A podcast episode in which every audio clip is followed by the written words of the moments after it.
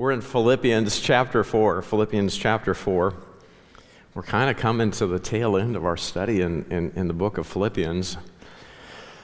We took verses, uh, you know, really verses 4 through 9 as a group, and we didn't, we didn't have time to cover verse 9, so we'll be, Lord willing, doing that today. So let's just review a little bit as we get into it.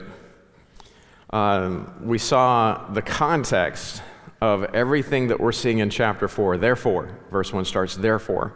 So, the context of the commands that we see in chapter 4, right, the commands, the instruction, all of this is to be carried out in light of what we saw in chapter 3, a, a resurrection perspective. And we saw that in verses 17 through 21. Uh, and when you know that you are facing resurrection, we shall be like him when we see the victory that we have in the person of Jesus Christ. When you see that, when you get that, when you believe that, you're unstoppable. Knowing what's coming can give you, it'll strengthen you to work through anything, to deal with anything. You can endure anything. You can even endure it when brothers and sisters get into it, right? You can even endure Euodias and Syntyche when they're stirring up drama. Uh, we saw in verses 2 and 3 that when it's all about you, right? Self always comes second to the mind of the Lord. Uh, when it's about you, you gotta, you gotta subordinate that. Who I am and what I want, what I think I deserve, comes second to the mind of Christ. And so we're gonna help biblically, our job is to help one another stay accountable to that. And so, in the example of Euodias and uh, Euodias and Syntyche, they had a personal conflict that ended up sweeping the whole church into the drama. It got the whole church sidelined. And so remember this, okay? Anytime, right, when ministry is on the line, Satan's going to make sure that you absolutely see where your rights are being violated, where you don't get what you deserve, where you, man, who you are and what you think you deserve should never come before the work of the Lord. And yet Satan will make sure that it's all about you. Your rights got violated. And so you get upset because you're not willing to be wronged. And, brothers and sisters, if we could just get that, if we would just be willing to be wronged, if we'd just be willing to take the wrong, so much drama in the church today would be just washed away, it would be wiped out. See, the problem with drama is it spreads. The problem with drama, if you, if you, if you elevate your personal drama, it, it, it ends up sweeping up others into it. It ends up corrupting others. And people get divided, and Satan's laughing at us over our ignorance and stupidity. So, we saw the need to have a right focus last time. That was our first point for study in verse 4. We needed a right focus, we needed right thinking, and we needed right actions. Actions is what we'll see today. And if you got a right focus, that just takes the wind out of the sails of the drama ship. See, the focus of those around you end up on your frustrations instead of on everything that you have to rejoice in the Lord over. It's what we saw in chapter 3, the victory that we have when Christ comes for his church. You know, you're either going to see those promises you're going to see how life or God's people or your circumstances are ripping you off, and you have a choice. Are you going to get bitter or are you going to get better? Are you going to get grumpy and grouchy or are you going to get joyful? Are you going to get full of the joy of the Lord? And so it's command, verse 4 rejoice in the Lord always. And again, I say rejoice. And we saw that we have so much to rejoice in the Lord over. And at the end of the day, there's so many things that we could look at and say we have rejoicing in the Lord. But at the end of the day, we know the Creator is ours. And if that can't get you full of joy, then you don't know your Bible or you don't believe your Bible. The creator of heaven and earth is mine, and I am his. How can we not have unspeakable joy? And a joyful focus produces two things in our life. Verse 5, we see moderation, and verse 6, dependence. Verse 5 says, Let your moderation be known unto all men. The Lord is at hand. So if you're moderate, right, your temperate response to your circumstances, that produces in your life a right testimony because you know that God is enough right? Because I have Christ in my life, because I know how all of this ends, I can face the drama of today with some steadfastness. I can face the drama of today with some peace, with some joy. So it produces a right testimony because my God is enough. But also it makes me dependent upon the Lord. Verse 6 says, Be careful Don't worry about anything. Don't be a worrywart. Be careful for nothing, but in everything by prayer and supplication with thanksgiving, let your requests be made known unto God. So that's the decision point that we saw last time. Are you going to stop doubting God and trust that just once and for all that He has the circumstances of your life under control? Do you believe God or are you full of care? Are you full of worry? And then we saw that a right focus manifests itself now in two ways. We're going to think right and we're going to act right. And so, verse 8, right thoughts. Finally, brethren, whatsoever things are true, whatsoever things are honest, whatsoever things are just, whatsoever things are pure, whatsoever things are lovely, whatsoever things are of a good report. If there be any virtue, if there be any praise, think on these things. So, in other words, think with, I mean, what are the true, honest, just, pure, lovely things of good report, things of praise, things of virtue? What are those things? Well, we're talking about a biblically based thought life. If you're thinking with a word based, transformed mind, right, a transformed thought life, then any scenario you face, your automatic response is, well, what does the Bible say about that? I want to think the way the Word of God instructs. I want to I want to think the way that God's Word describes what should be true over my life. That's how I want to think. So, this is kind of where we finished up last time. You get to decide up front what your mind is used for thinking about. You say, I, I can't help it. I keep thinking wrong thoughts. Keep focusing your mind on the mind of Christ. Train your mind.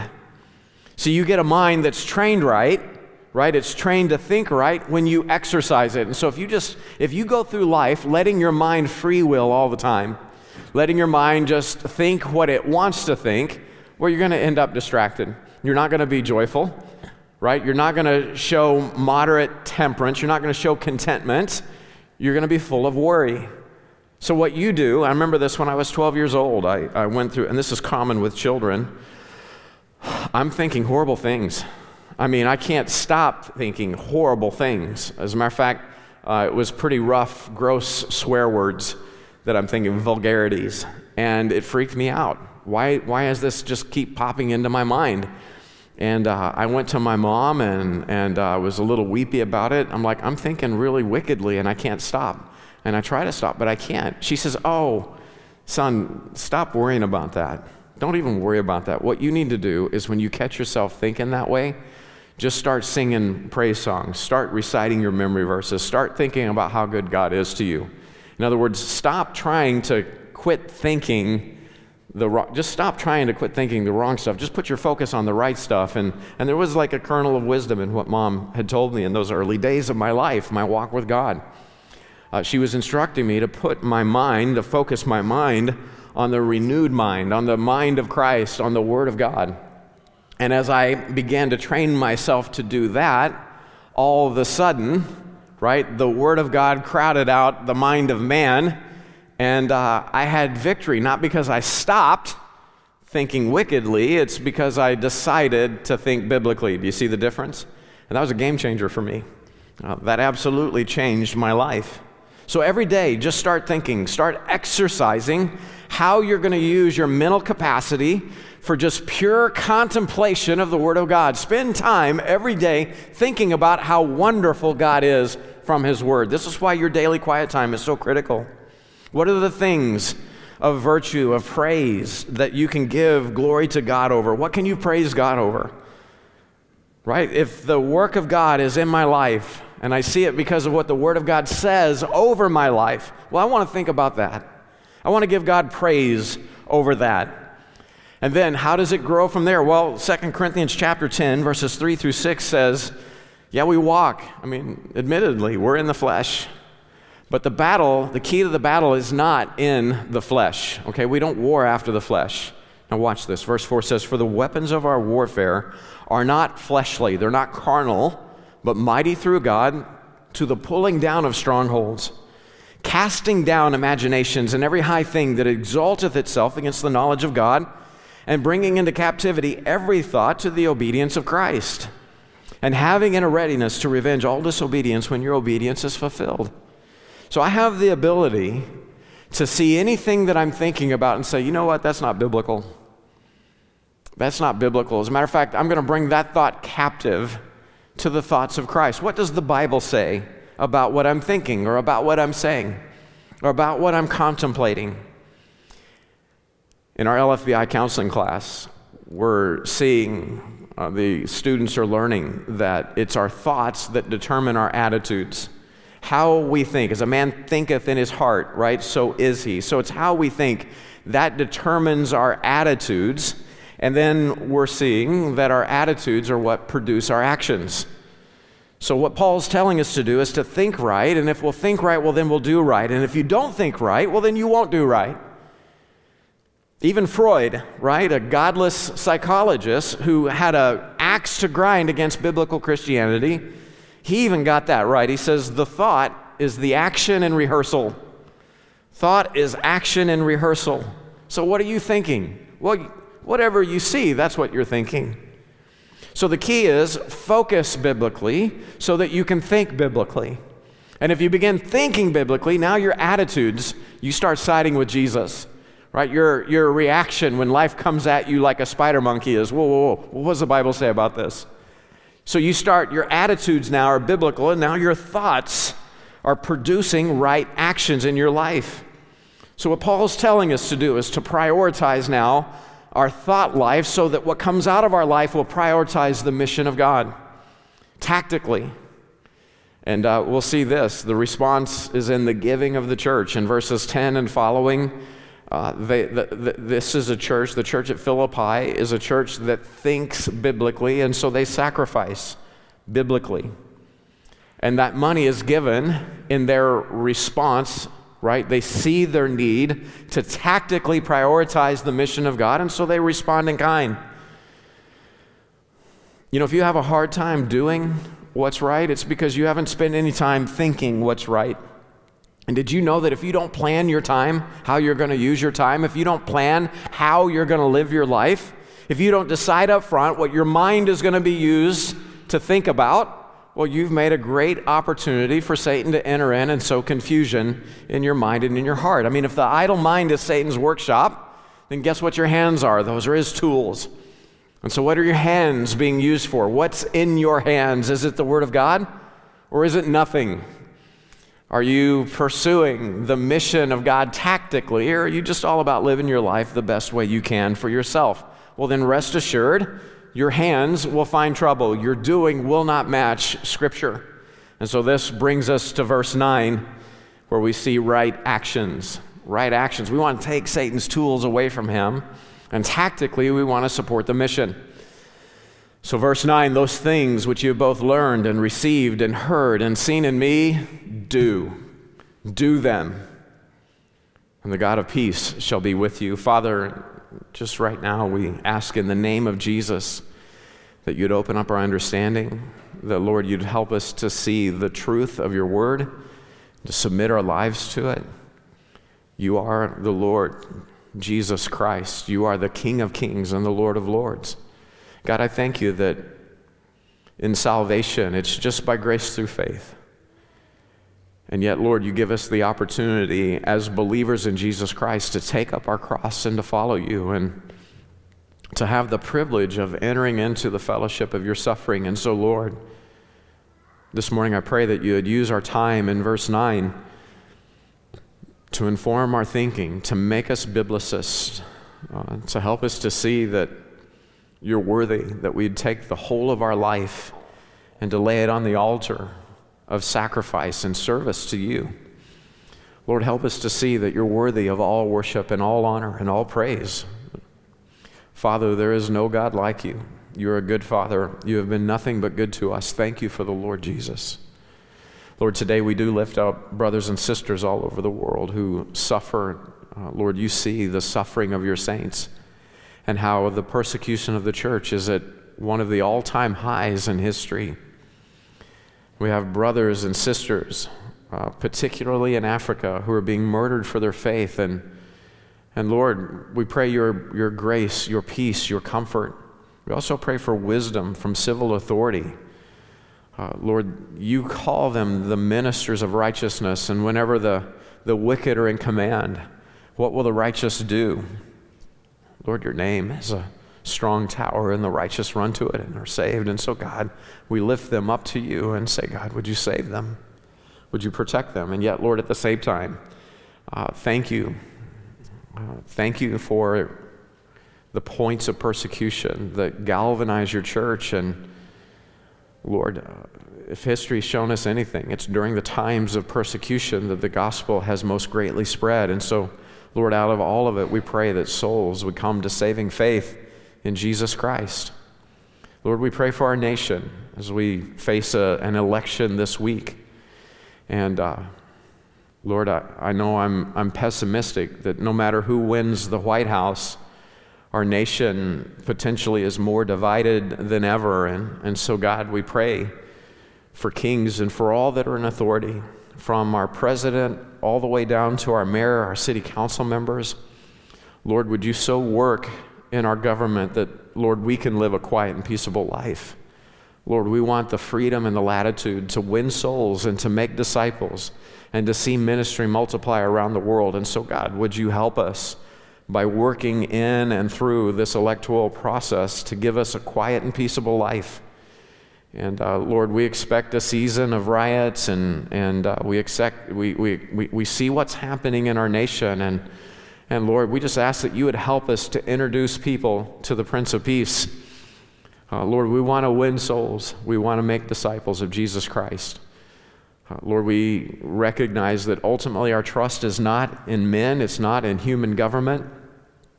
Father, our trust is in you. And so, again, with the Apostle John, we pray, Lord Jesus, come quickly. We love you, Lord. We praise you all in Christ's name. Amen. Those things which you both learned and received and heard and seen in me, do. Do. That's the key word. And the God of peace shall be with you. Okay, well, what things? What things did they see and learn and receive and hear? Right? What were those things? Well, what they learned and heard was the doctrine the word of God. They learned sound doctrine. Paul told Timothy in 2 Timothy chapter 1 verse 13, "Hold fast the form of sound words which thou hast heard of me." Paul says, "Tim, I taught you right." So stick to what I taught you. We live in a day and an age where people who just 10 years ago would teach sound doctrine and today say doctrine doesn't matter. Well, I got news for you. Doctrine's a big deal to God. So it needs to be a big deal to you. Hold fast to the form of sound words which thou hast heard of me. This is why it's so critical that we learn doctrine in the structure of the local church. Uh, why do I say that? Well, because it's biblical. Read Ephesians chapter 4. It's in the context of the local church. Now, you may think that you're seeing some new or some peculiar doctrine. Well, if you can't convince all of us that what you're teaching or what you're seeing is biblical, then guess what? It doesn't matter that much. So you're not going to make that your hobby horse. You're not going to make that a point of division in this local church. The things that are critical concerning sound doctrine, we ought to all be able to see them, right? Well, I'm an Einstein and you're a bunch of morons. Well, go be awesome somewhere else. Okay? If it's important, we're going to trust the Lord to show us. Amen? So Paul is saying, You listen to what I told you. Don't go listen to Alexander, the coppersmith. Don't go listening to Hymenaeus. Don't go listening to those other guys. What you heard from me, you stick to that. Hold fast the form of sound words which thou hast heard of me in faith and love, which is in Christ Jesus. So, are you getting what God has for you here? I got news for you. You're not if you're not plugged in. Be a part of the whole of who we are as a church. Plug into a Sunday fellowship. Be part of our worship services. Trust the Lord to join us on Tuesday night in our corporate prayer ministry meetings. If you can't, if work's got you messed up there and you're able to join us for lunch from 11 to 12, uh, what we have for lunch is some good food. We get in, uh, spend a little time in the Word, and we have our staff prayer meeting on Wednesdays from 11 to 12. You're welcome to join that prayer meeting plug into a Sunday fellowship, join a Bible study, plug into the discipleship path of growth. Where are you at on the path to growth? Have you been discipled? Yeah, I've been discipled. Have you gone through D2? Are you learning how to help us disciple other people? Are you learning your Bible from cover to cover? Join us in LFBI. Learn the Word of God for yourself. You say, Well, I already know it. Join LFBI, and we will surprise you with all of the things that you've forgotten or that you thought you know that weren't in the Bible, or the things that you should know that are there and you just never considered them. You want to learn so that you can hold fast the form of sound words. You need sound doctrine. And then what are the things that they received? What did they see? Well, that was a, a life in Christ. Are you born again? If you're born again, are you engaged in the work of leading others to Christ? Uh, Paul, in his letter to the church of Corinth, follows this same formula with them that we're seeing here in Philippians 3 and 4. At the end of chapter 3, it was in light of the resurrection, in light of the fact that our vile bodies will be fashioned like unto his glorious body.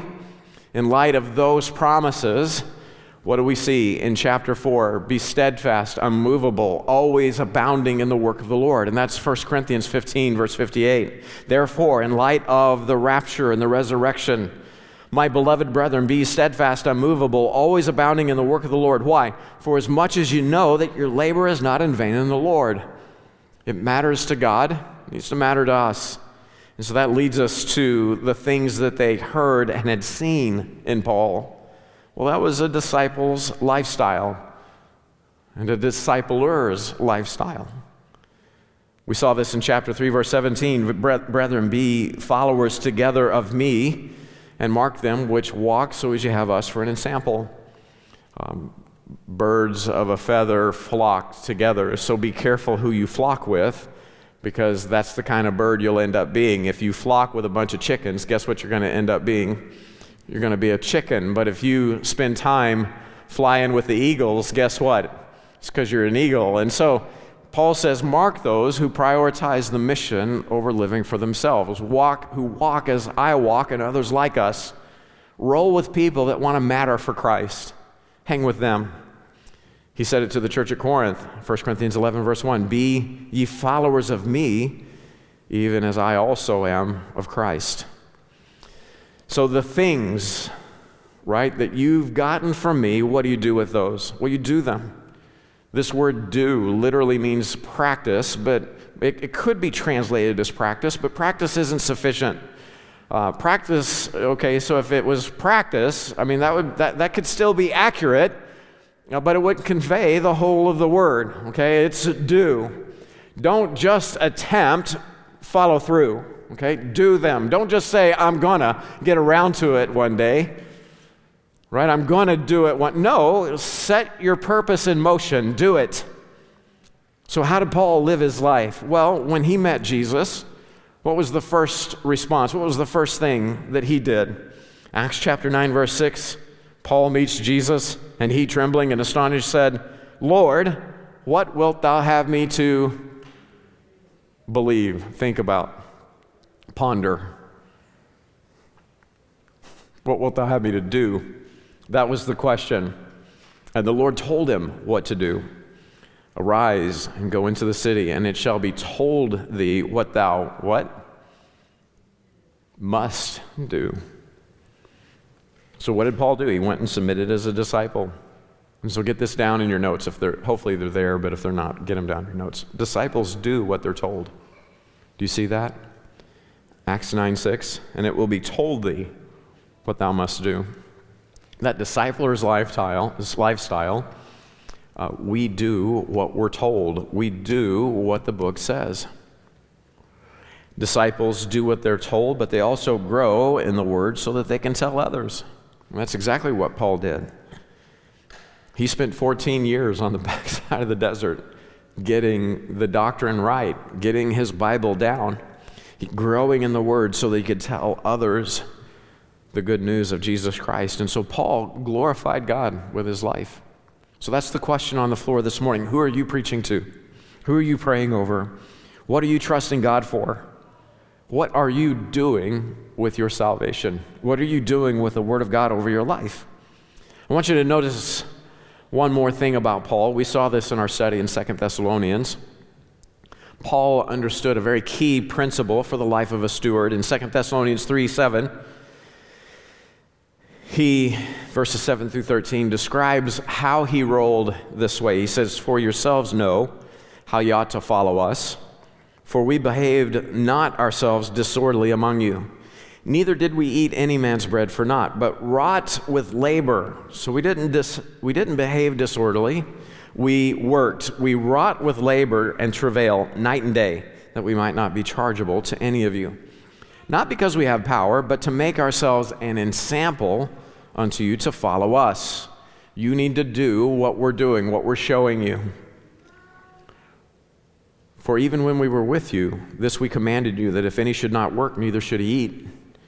For we hear that there are some which walk among you disorderly, not working at all, but are busybodies.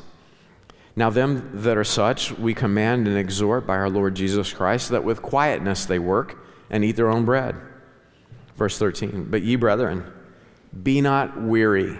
Don't give up. Don't get tired. Be not weary in well doing. So that gives us a great key in examining the life of the disciple. Okay, what they receive right? What they're told, they do. So God designed you to do what? To work. God designed you to live a life of construction. Construction is your next blank. So Paul worked. Paul worked, and he understood the need that he had to labor in life, to do the work that God had for him. He worked, man. I mean, Paul didn't just work in giving the gospel, but he built tents. He spent his life building both tents and men. He spent his life working, paying the bills, and building the church. That's how God invests. That's how Paul invested his life in Christ. Paul worked to grow the groceries and feed out the Word of God.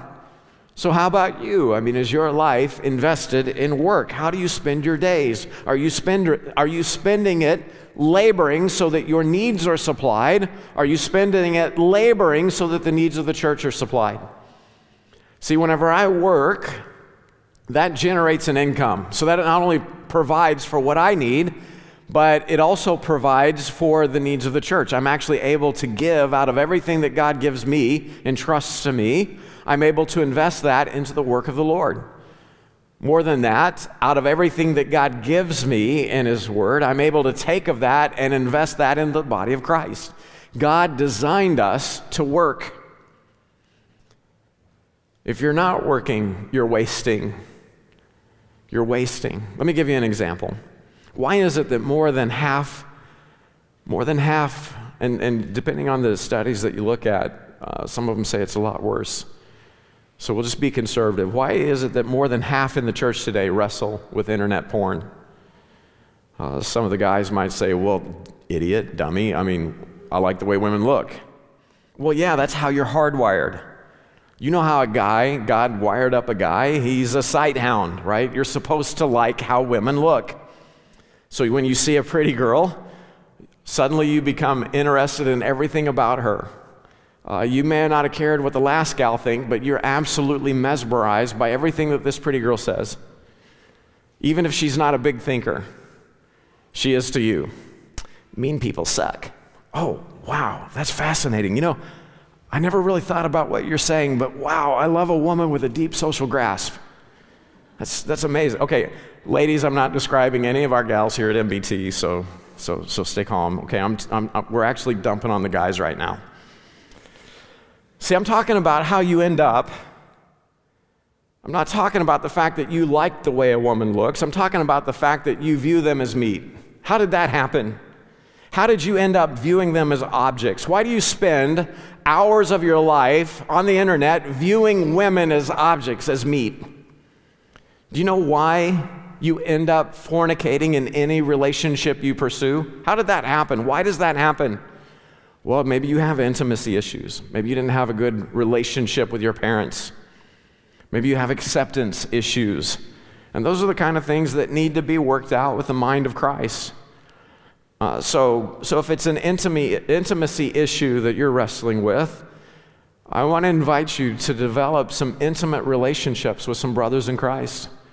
Develop some intimate relationships with us in ministry, right? Get accountable with some brothers, get accountable with some sisters, build real connections. But let me tell you what's at the root in so many cases. I want you to think about it this way Did you ever stop to think that one of the reasons you have this problem it's because you're lazy? You ever think about that? Because you haven't really decided to be a man and build your life? I mean, you look at Adam in the garden, and what was God's judgment on Adam's sin? In Genesis chapter 3 and verse 17, God says to Adam, Because thou hast hearkened unto the voice of thy wife, and hast eaten of the tree, of which I commanded thee, saying, Thou shalt not eat of it, because you rebelled against my word. I gave you a work to do, and you didn't do that. You rebelled against me. Watch this now. Here's the curse. Cursed is the ground for thy sake. In sorrow shalt thou eat of it all the days of thy life. Thorns also and thistles shall it bring forth to thee, and thou shalt eat of the herb of the field. In the sweat of thy face shalt thou eat bread till thou return unto the ground. For out of it thou wast taken, for dust thou art, and unto dust shalt thou return. It's very interesting to me, get this down in your notes, that even in the curse, right, God's curse over sin, we find part of the solution in dealing with sin. Have you ever seen that? God commands him as he curses him. In the sweat of thy face shalt thou eat bread. And so, ladies, if you're looking for a real man, here's the mark of a real man. They toil and sweat for their livelihood. You say, that's a really long blank to fill out. Why are you making me work so hard? Well, I worked hard putting this together, so you can help. Yeah. Sweat a little bit, taking notes, okay? The marks of a real man is they toil and they sweat for their livelihood. You say, Well, I work in an office. That's fine. Just make sure you work out. Make sure that you're working when you're clocked in. And when you fill your life with constructive things, then you don't have time for stupidity. So look at your life. If your life is full of spare time, then guess what? You're working a plan to be a loser. If your life is all about your spare time, well, then you're wasting your life. I like how Alan phrased it for women back in the day when I was in the college and career ministry under Pastor Shelby. And he'd say it this way Ladies, if he ain't making no money, forget the honey. I mean, that's just good wisdom right there. Because no woman in her right mind wants to be married to a bum. Boys, did you get that? Nobody in their right mind wants to be married to a bum. So get a job, get in ministry, follow God's example, and order your life for construction. What are you building with your life? Men, don't you know God made us to be builders? He made us to invest. So learn the book and then build it in others. Learn how to teach others in it. Get a second job if that's what you need to do. So you can save money and go with us to Boston. Why? We need to go help plant a church in Boston. You need to do that anyway. So if you got to get a job, well, here, let me just give you a few tips. Here's some things not to put on a job app, right? Don't, if you're looking for a job, don't, don't, don't, don't do this. These are common mistakes. Don't say, I regret to have no references. Unfortunately, every company I've worked for has since closed down. You don't want to put that on a job app. Don't do that. Don't put on a job app. I've figured out where you live. Uh, you know, threats don't work. Don't put on any job app right? Any sentence beginning with, I was recently acquitted of, don't, don't do that. Don't put happy faces and doodles on your job application. That's not going to go over well. Here's the bottom line, okay? Fill your life with construction. What are you building in your life, both spiritually and physically? And at the end of the day, you will be too righteously tired to spend all your night on the internet. You won't be able to stay awake for that. You won't have time or energy for stupid things. Now, again, I know there are other issues in this example of internet pornography. There are other, there are other, there are other factors that contribute to that. But I'm just telling you, in so many cases, this is one component of it. It's when men are lazy. Let me give you another right action that Paul gives us, and it's the need for accountability. Accountability is your next blank. So, Paul, he was very involved in the life of the church at Philippi. And they had built in accountability to Paul as their discipler through that relationship. He says in verse 9, Those things which you have both learned and received and heard and seen in me, do. Okay? It's your connection to me that's producing the accountability. So that would be the question this morning. Are you plugged in here? Are you in relationship with us here? Are you plugged in so much so that when you start filling your life with stupidity, you've got brothers and sisters that start calling you out. I don't like how people are involved in my business. Well, it's because your business stinks, and they're telling you, dude, this is starting to stink. Come on, come back and, and help haul the water with us. Come on and help us with the work. So get this down in your notes. Get involved with us in building the bride of Christ at 40th and Walnut. Get involved with us in building this church, and that will give you built in accountability.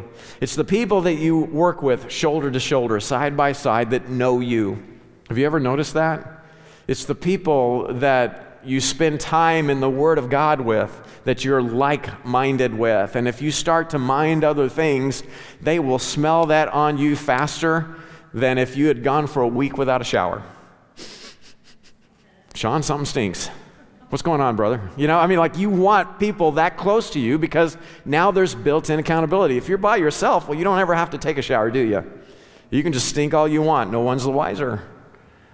Um, get involved with people. That builds in accountability. Mark it down, man. You know how you get messed up in sin? You know how you end up with a life of peaceless turmoil? It's always the same. You start with the wrong focus. Your life becomes, your thought life becomes drift, it becomes unclean, and then you start living in a wrong way. Think about that. Think about our current crisis. Think if the Apostle Paul was alive today. Do you think he'd be hiding at home because of COVID? I mean, just, it's a good, it's a good thing to think about. Would Paul be hiding at home because of COVID? Uh, you know, how, how Paul rolled was how he ended up in prison because he kept moving forward when he was told to stay home and shut up. We picked the book of Philippians because we, we, we recognize, right, when we were doing online church only in March, um, man, we need to have joy in the midst of quarantine. But don't stay on the chain, right? Don't willingly stay on the chain. If you're free, do. Uh, we have a lady that joined our church, Jana. She's an elderly saint, and, and her testimony is she's coming, COVID or not. I mean, live or die, she's in. Now, I'm not saying this to say everybody ought to attend. I'm not saying that. If you're in a position where it's a stewardship issue, if you're thinking, look, if I come and I get COVID, that's it for me.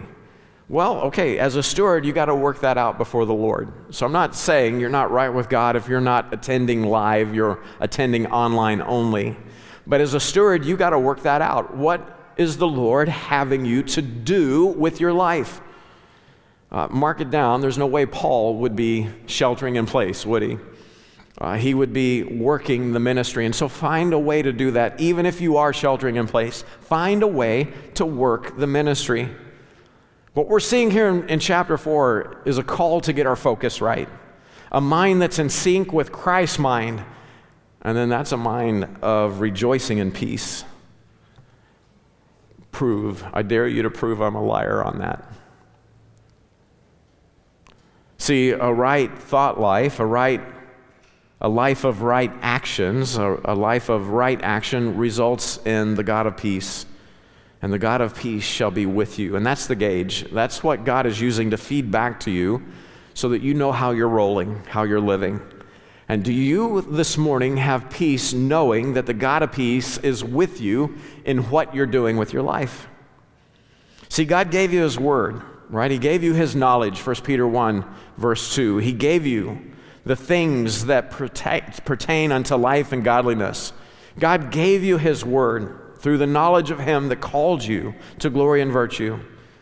Verse 4 says, Whereby are given unto us exceeding great and precious promises, that by these you might be partakers of the divine nature. God wants you to live the life He designed for you, and that's a life that produces peace. This morning, can you say that you know you're living the life that God called you to? You know what God's going to do with you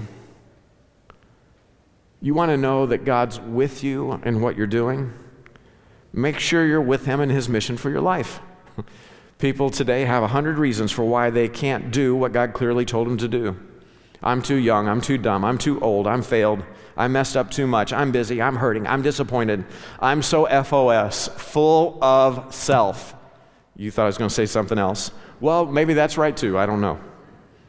Remember what we saw in chapter 3, verse 17? Brethren, be followers together of me and mark them which walk, so as you have us for an ensample. For many walk, of whom I have told you often, and now tell you even weeping, they're not doing right. They're the enemies of the cross of Christ, whose end is destruction, whose God is their belly, whose glory is in their shame, who mind earthly things. Come on. Do you think the God of peace is with them in that? Nobody at the end of their life is singing, I did it my way, and dying in perfect peace. So join with us, right? Join in God's mission with us here. Help us make some disciples. Plug in and be a part. Be a part of what God is doing in this place. I'd like us to bow our heads and humble ourselves. We're going to close. Is there anyone that would say, Pastor, I'm recognizing I've got a decision to make this morning? Uh, I don't enjoy the peace of God over my life because I know my life is not in the center of God's will. I know what the Word of God says, and I've not submitted to its call over my life. Pastor, would you pray for me? Is there anybody like that here this morning?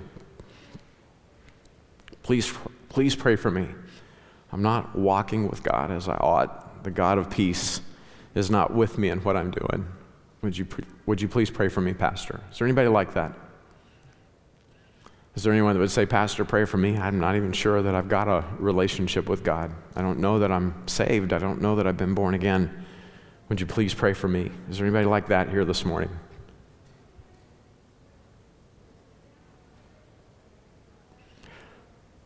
All right. Eight o'clock service. Everybody's walking with God. Everybody's enjoying the God of peace with them and what they're doing. I'm just going to pray for God's blessing over your life. And then we'll dismiss. We're out of time, so we'll, we'll keep an atmosphere of praise and worship. One thing I'd ask that you would be praying about is we're working on a contract to rent the theater across the street. And if we can get that, that will enable us to get back to a two service schedule. And so, would you pray about that? That would be a, a, a huge blessing to be able to get back to the old schedule. Uh, we should know in a few days. Father, I thank you for my brothers and sisters. I thank you for our time in our word, in your word. Lord, help us to perform the doing of all that you've called us to. Thank you for your word that we don't have to guess. We don't have to wonder about your will over our lives. And Lord, I just pray your blessing over my brothers and sisters in the performing, the doing, the submitting, the following, the living of your word. Lord, we need you with us in what we're doing. We need that peace that passes all understanding. And so we trust you for it this morning in Jesus' name. Amen.